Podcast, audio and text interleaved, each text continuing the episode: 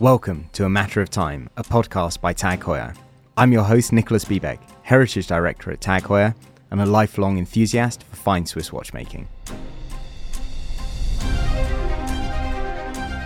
In this second season of A Matter of Time, I'll be sharing with you the amazing history connecting Tag Heuer to the ocean. Through sailing, tide indicators, stopwatches, we have an incredible breadth of history that links us closely to the sea.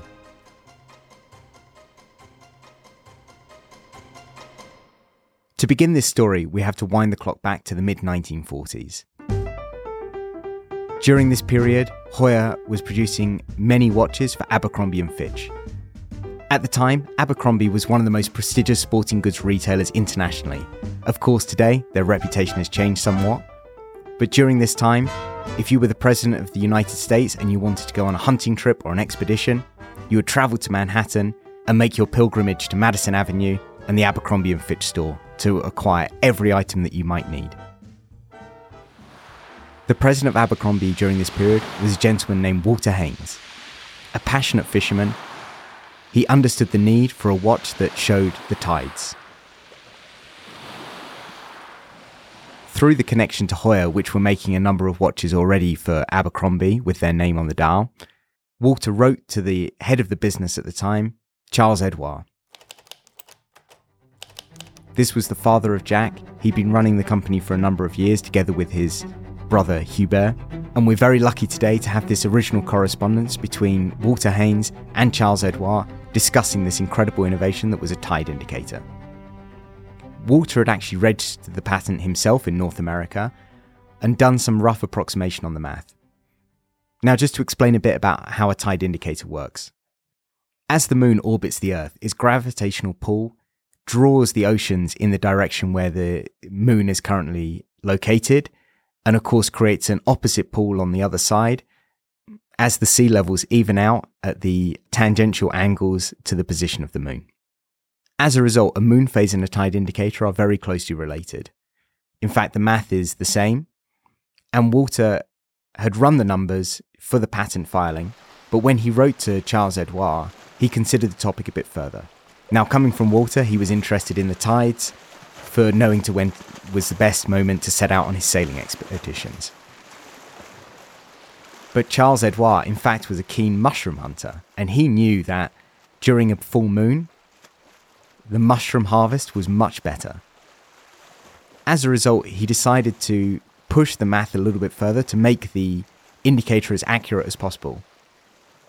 Having raised the topic with his son Jack, Jack went to his school physics teacher and explained the problem.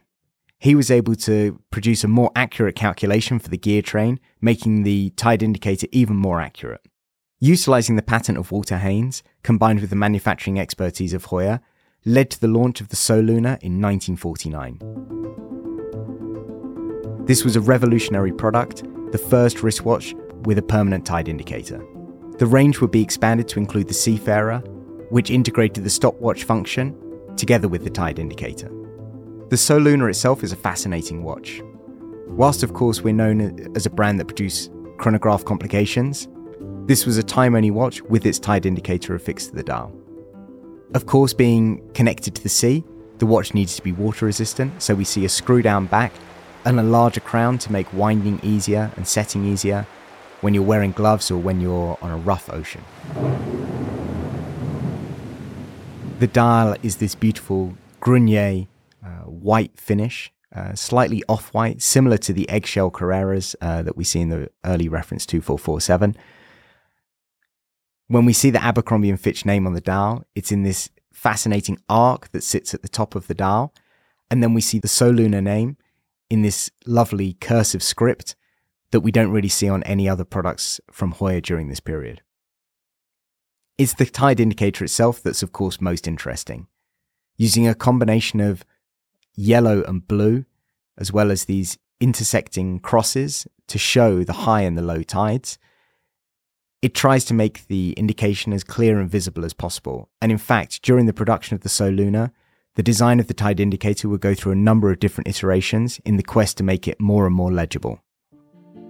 Now, when you look at the watch, there's one thing that's clearly very different from a standard time only watch. There's a large pusher, located at 9 o'clock, which allows the tide indicator to be set. Now, setting a tide indicator isn't necessarily so straightforward. You need to know where you are located geographically, and you need to know the times of the high and the low tides so that you can set the initial position. As long as the watch continues to be wound, it will maintain accurate indication of the tide indicator.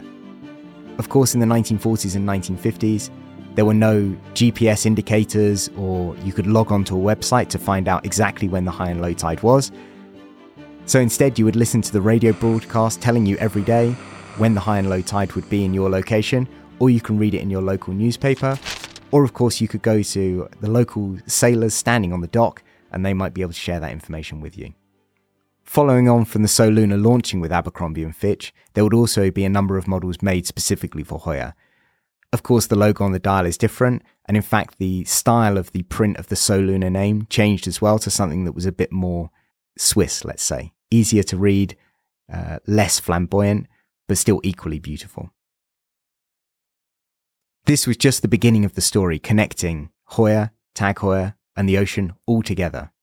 And in the next episode, we're going to dig a little bit deeper into the seafarer and how the tide indicator complemented the chronograph function to create an ultra functional watch for anyone making their livelihood close to the ocean. Thank you very much for listening to this first episode of A Matter of Time. We do hope that you've enjoyed it. Please don't forget to leave us a review. We always love to read your feedback.